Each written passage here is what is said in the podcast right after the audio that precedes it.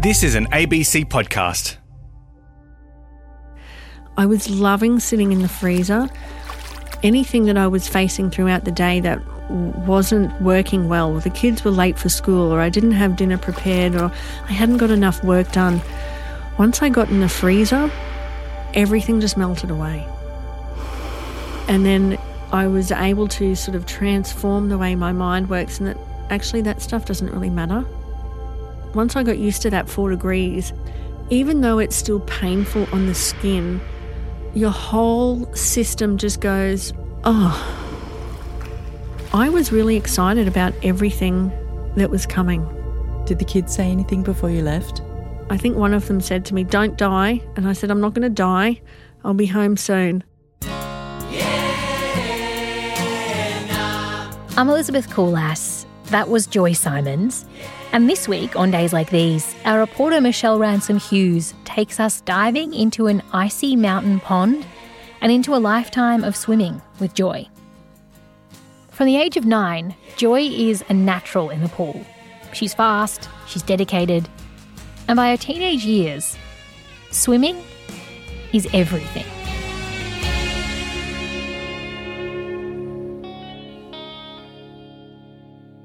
I remember being at school going into a PE class and someone would go, I smell chlorine. I'm like, yeah, that's me. Oh, yeah, that's right, Joy.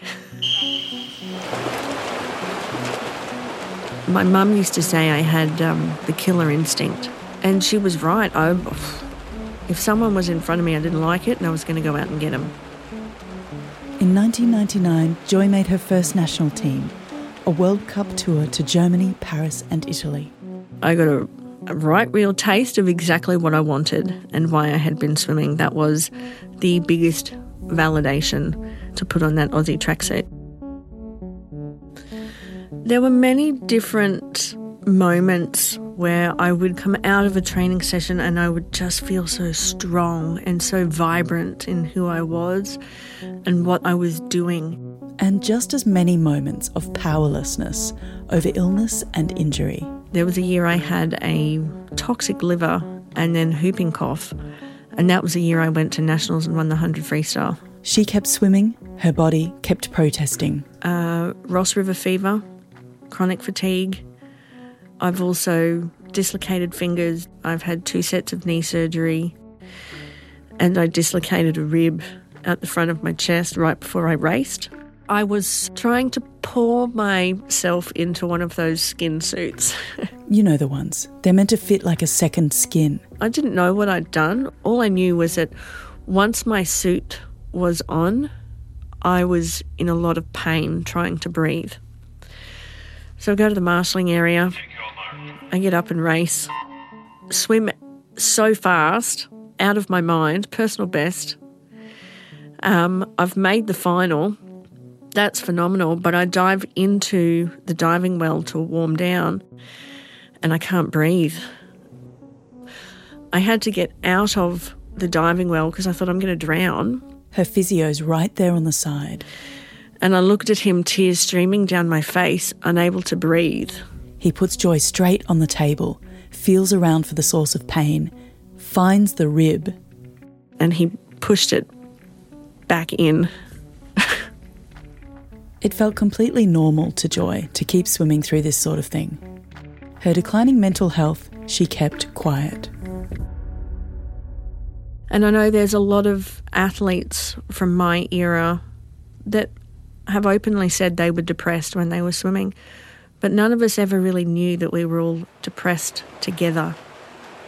When Joy was 18, she was a real contender for the Sydney Olympic team. I remember coming back from Olympic trials and arguing with mum and dad. And I said, I'm like, I, I swam like shit. The time, I remember the time I went 57 1, but it wasn't fast enough to put me in the final, wasn't fast enough to get a spot on the team, and that was just devastating, soul destroying. And I've never seen my dad walk out of an argument with one of his kids. and he did. They were so proud. And I wasn't. Joy had made the B team. She swallowed her disappointment and continued to swim professionally for another seven years, finally stepping away from competition at 25. That was it was a long time to swim, lots of injuries, but so many good times as well. And from that, you know, I've seen a lot of the world, and I I now have my family. I met my husband, and I have my two beautiful kids because I did. So my husband and I run the Northside Pool in Rockhampton, the forty the forty second Battalion Memorial Pool. We get to wake up in the morning and, and go for a swim before anyone else gets there. We've got water slides and an 18 hole mini golf course. I'd like to say the kids absolutely love it, but they're kind of over it, yeah. Being in the water is still a big part of how Joy understands herself. In recent years, she's taught swimming and water safety to thousands of kids. She's even swum 20 kilometres around a barrier reef island. But at almost 40, her body's been through it. On top of the old injuries, she bears the effects of birth trauma from having her son. So, given all this, she's looking for a swim that needs body and mind to be in agreement, something that's not just a slog through the kilometres. She hears of a thing called the Ice Mile. Some people think this is the most challenging swim in the world. To swim an ice mile, you have to swim the full mile in sub 5 degree water and you have to be alive 45 minutes after the event. Where you might have a gut reaction to the danger in that proposition, Joy sees potential to change how she swims and how she lives. I was so determined to keep moving my body and in order to be able to be in the cold for such a long period of time, you can't just train the physical, you have to train the mental. With all her usual intensity, Joy spends six months remaking herself to swim an ice mile. She heads to the local Buddhist centre to study calm abiding meditation. She hauls a second hand chest freezer to the backyard, fills it with icy water, and musters the nerve to climb in and put her face in. Joy learns how to breathe through her nose, not easy for a career swimmer. And tipped off by her dentist, she works with a thing called a BOLT score. So, a BOLT score measures how long you can hold your breath without feeling an air hunger. I don't understand all of the ways in which it works, but the whole idea of doing the freezer training with the breath work and the meditation is to allow your body to turn on its natural internal heater. Let's not forget that to swim a mile, you're going to be in freezing water for roughly half an hour, making hypothermia a real danger. This is why the ice mile is considered an extreme sport. The biggest risk is death. Yeah, you can you can die. I knew that if I trained properly, I would be okay. Swimmers had done it before me. They had not competed at the level that I'd competed at before. And if at any point my paddler was going to pull me out, I was okay with that. Joy makes her plans, guided by Australia's first ice miler, Wyatt. Wyatt will officiate for Joy and for James, a Sydney doctor who's also going to attempt the mile. Having James there fulfills the rules of the swim, which demand a medical team on site. The nurse will be Alicia, Joy's best friend. They used to swim together as kids, and she wouldn't miss this. To attempt an official ice mile, you first need to swim a kilometre under exactly the same conditions. People usually do this qualifier and then swim the mile a couple of weeks later. But Joy has just this one weekend in Narragansett country, the snowy mountains, to get both done. As you drive into Thredbo, you turn right, and there's a little pond which is where they they collect extra water from the river that they will use to make the snow if they haven't had enough snowfall. On this day in mid June, the water in Merritt's Pond is 3.6 degrees. At one end, two cars are parked in a V. With thrumming motors and fogged up windows, they make a little wind block. Joy's team is pacing the banks, a handful of people in wet weather gear, gloves, and beanies. And up and down that icy body of water is Joy, swimming. She's in just a one piece swimsuit, cap, and goggles. Her arms and legs slicing through the water, pink and mottled. After her bobs a little safety orange float attached by a rope, as does Lara on a kayak, counting out each hundred metre lap. I could feel the shock of water on my body, but I had trained so well, it didn't phase me. One, two, three, turn and breathe. My hands turned into instant ice paddles, and three strokes hold, blow, turn and breathe. My feet were solid blocks of ice. My teeth, I'm thinking, my goodness, my, these braces are going to snap off and break. Each individual tooth felt like it shrunk in my head. And I'm like, whoa, that's weird. Okay, just keep swimming. It, it's not a pool, certainly not a pool. And it was a dark brown too. It was almost like dark chocolate. And normally, when the water is a colour that makes me feel uncomfortable, I'll close my eyes. Okay, just keep swimming. My hands and feet were ice, but the middle part of my body had completely disappeared. It was almost like a, a portal vortex that you see in the sci fi movies when they put their hand through it and their hand goes on to another world um, but their body is still on, on this world. It was like that. Everything between my armpits and my ankles could have been anywhere else. They could have been on Mars and I wouldn't have known. Just keep swimming. And people had told me that they had seen platypus up there. Keep swimming. I'm in dark chocolate here. You love dark chocolate.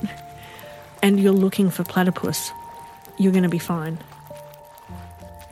My head went to a place where I just was so grateful that Lara was paddling, that Alicia was able to come down, that James was on the side as a doctor if anything went wrong, and that Val, who I've always called my human heater, was with me. Breathe, be grateful, look for the platypus. I can breathe and see the rain. I can breathe and, and see the trees on one side. And I've always loved swimming in the rain. And I didn't realise it, but I was actually swimming underneath a rainbow. And I felt so great the entire kilometre. I, I felt like I could keep going. And I finished, and I was, oh my goodness, I'm done. Joy's unable to stand alone. Alicia and Val lift her up and out of the water, drape her in towels, and walk her to the cars. I wanted to be dry at this point. I didn't want to bring any cold water with me. So they dried me off naked outside and put me in the car. And they layered on blanket after blanket after blanket. She has to clench her jaw so as not to bite her tongue while she's in the grip of intense shivering. Her hands shake around wildly. I did sound like a drunk person because I, I could not move my mouth properly. I was I was really just trying to tell him that that was so amazing. Oh my goodness, that was just I loved it. Once the blood starts to come back away from the vital organs and out to your extremities, that is where the pain kicks in. I can feel the blood track down my spine and out to my legs. It's like a burn, but it's cold. And it's on the inside, not the outside. Yes, you need to acclimatise to the cold, but most of the training is actually to teach your body not how to get cold. We can get cold easily. It's about how do you warm up? How do I teach my body to re warm from such cold conditions? Within 15 minutes, she's breathing normally, and within 20, has stopped shaking. This swim and recovery were almost textbook, and Joy, elated, still rewarming, watches from the car as James enters the pond, taking his turn to qualify. Then, after nine laps, a hundred metres shy of the kilometre, the swimming stops. Lara, in the kayak, must tow James back to shore. She struggles across the pond. James is quickly bundled into the car. They drive away. That's really scary. Seeing someone not make it when they are so close and then be rushed away, it shocked me. What was his condition? He was cold. He was the same as what I was when I got out. He had no ability to stand and walk on his own. So, watching them get him up and out and into the car was quite scary to watch. And yet, it was probably no different to what you were like? Other than the fact that why did he pull out? What stopped him? That night at dinner, the group, with Wyatt included, share theories and stories. And Joy's surprised to hear that in this event, stopping swimming within reach of the title is fairly common.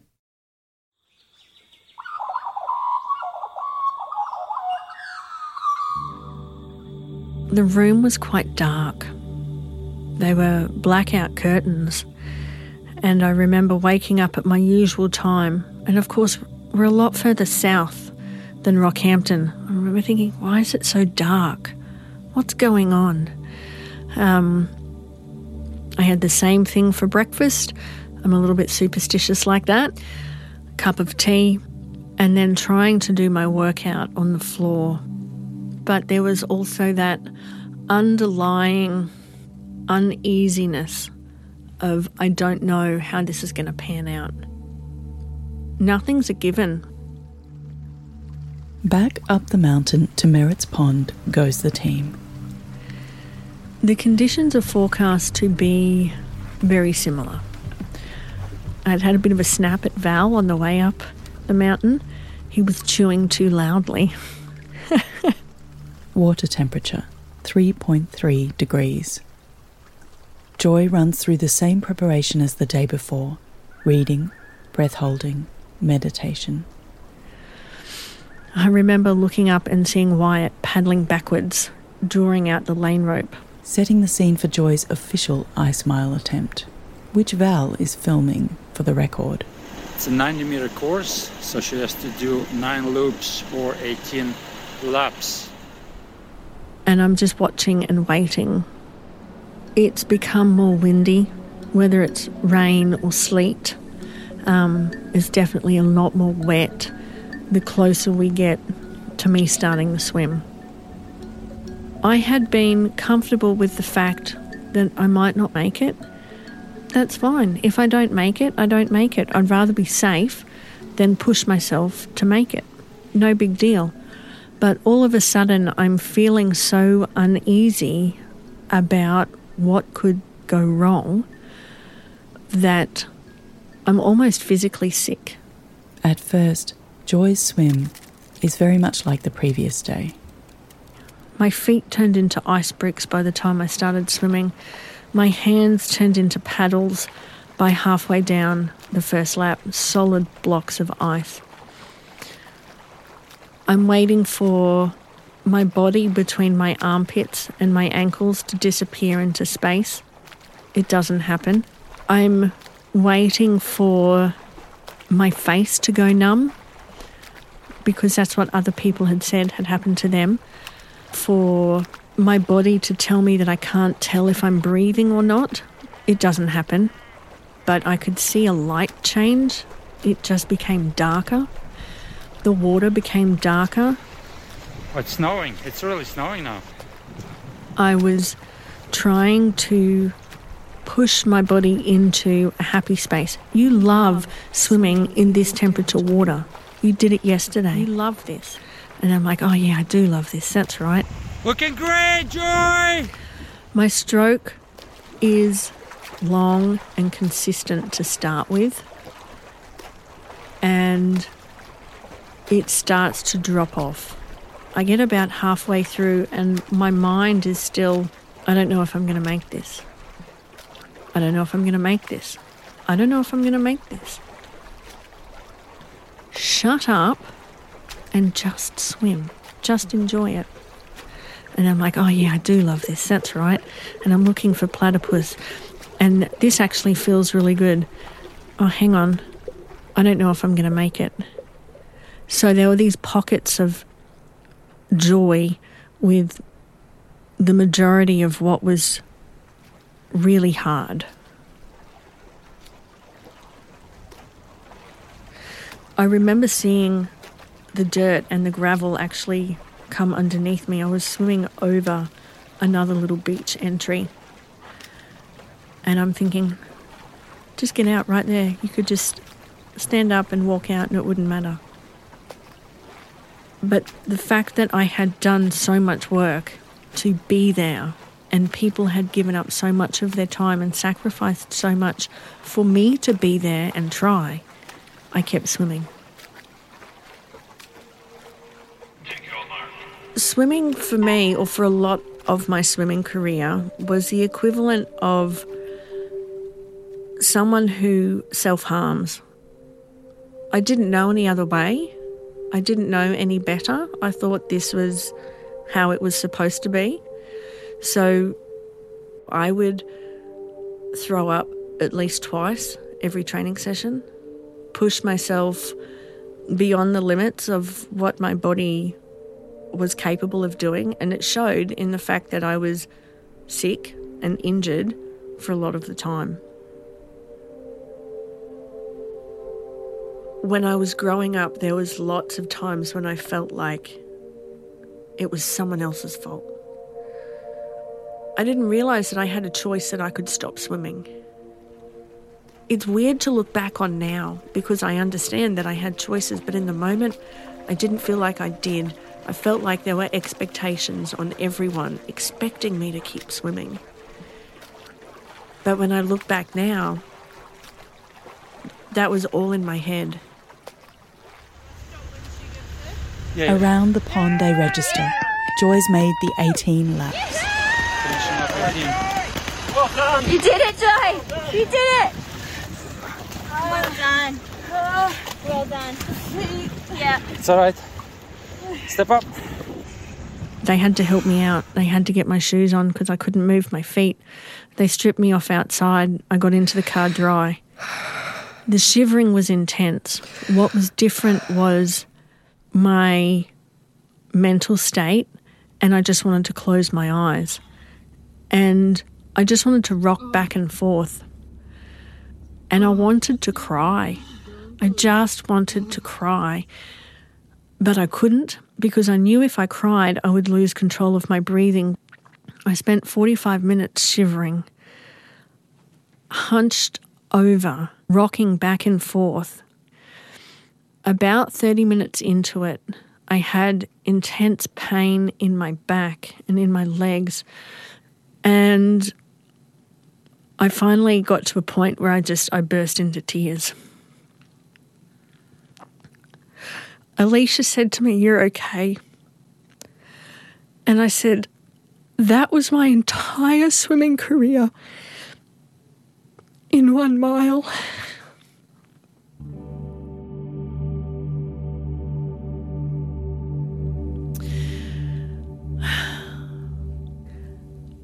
The person that went into that swim was totally different to the person that came out.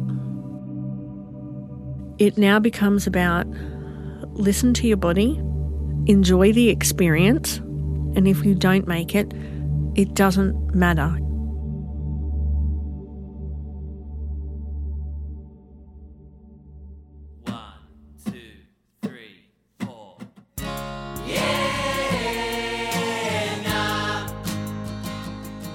Today's story was reported by Michelle Ransom Hughes.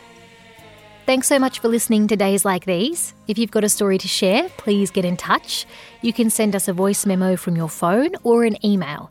Our address is dayslikethese at abc.net.au. And if you haven't already, do follow Days Like These on the ABC Listen app or wherever you listen so that you never miss an episode. And while you're there, please leave us a rating and a review. It helps new people find the show, and we love to hear what you think. Days Like These is hosted by me, Elizabeth Koolass. Today's episode was reported by Michelle Ransom Hughes, and it was made on the lands of the Wiradjuri Woiwurrung, Turrbal, and Jagera people. The audio was mixed by Matthew Crawford. The supervising producer was Miyuki Jokiranta. Our producer is Tamar Cranswick. Our script editor is Sophie Townsend. Our brilliant executive producers are Ian Walker and Tom Wright. And our theme song is Yeah Nah by the Gooch Palms, courtesy of Ratbag Records and BMG. See you next time.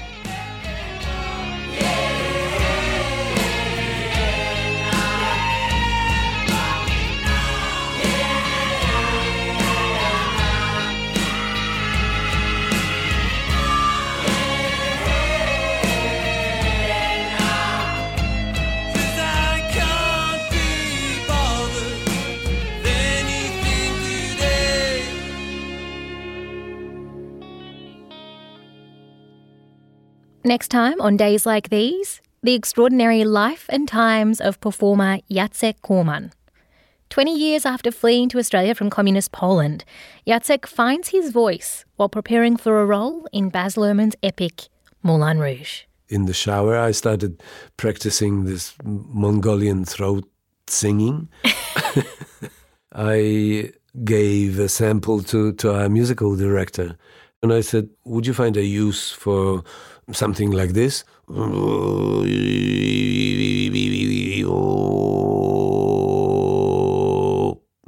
And he said, Oh my God. yes. It's a discovery that will lead him back to his earliest memories, picking up the language and music of a life that he left behind decades before.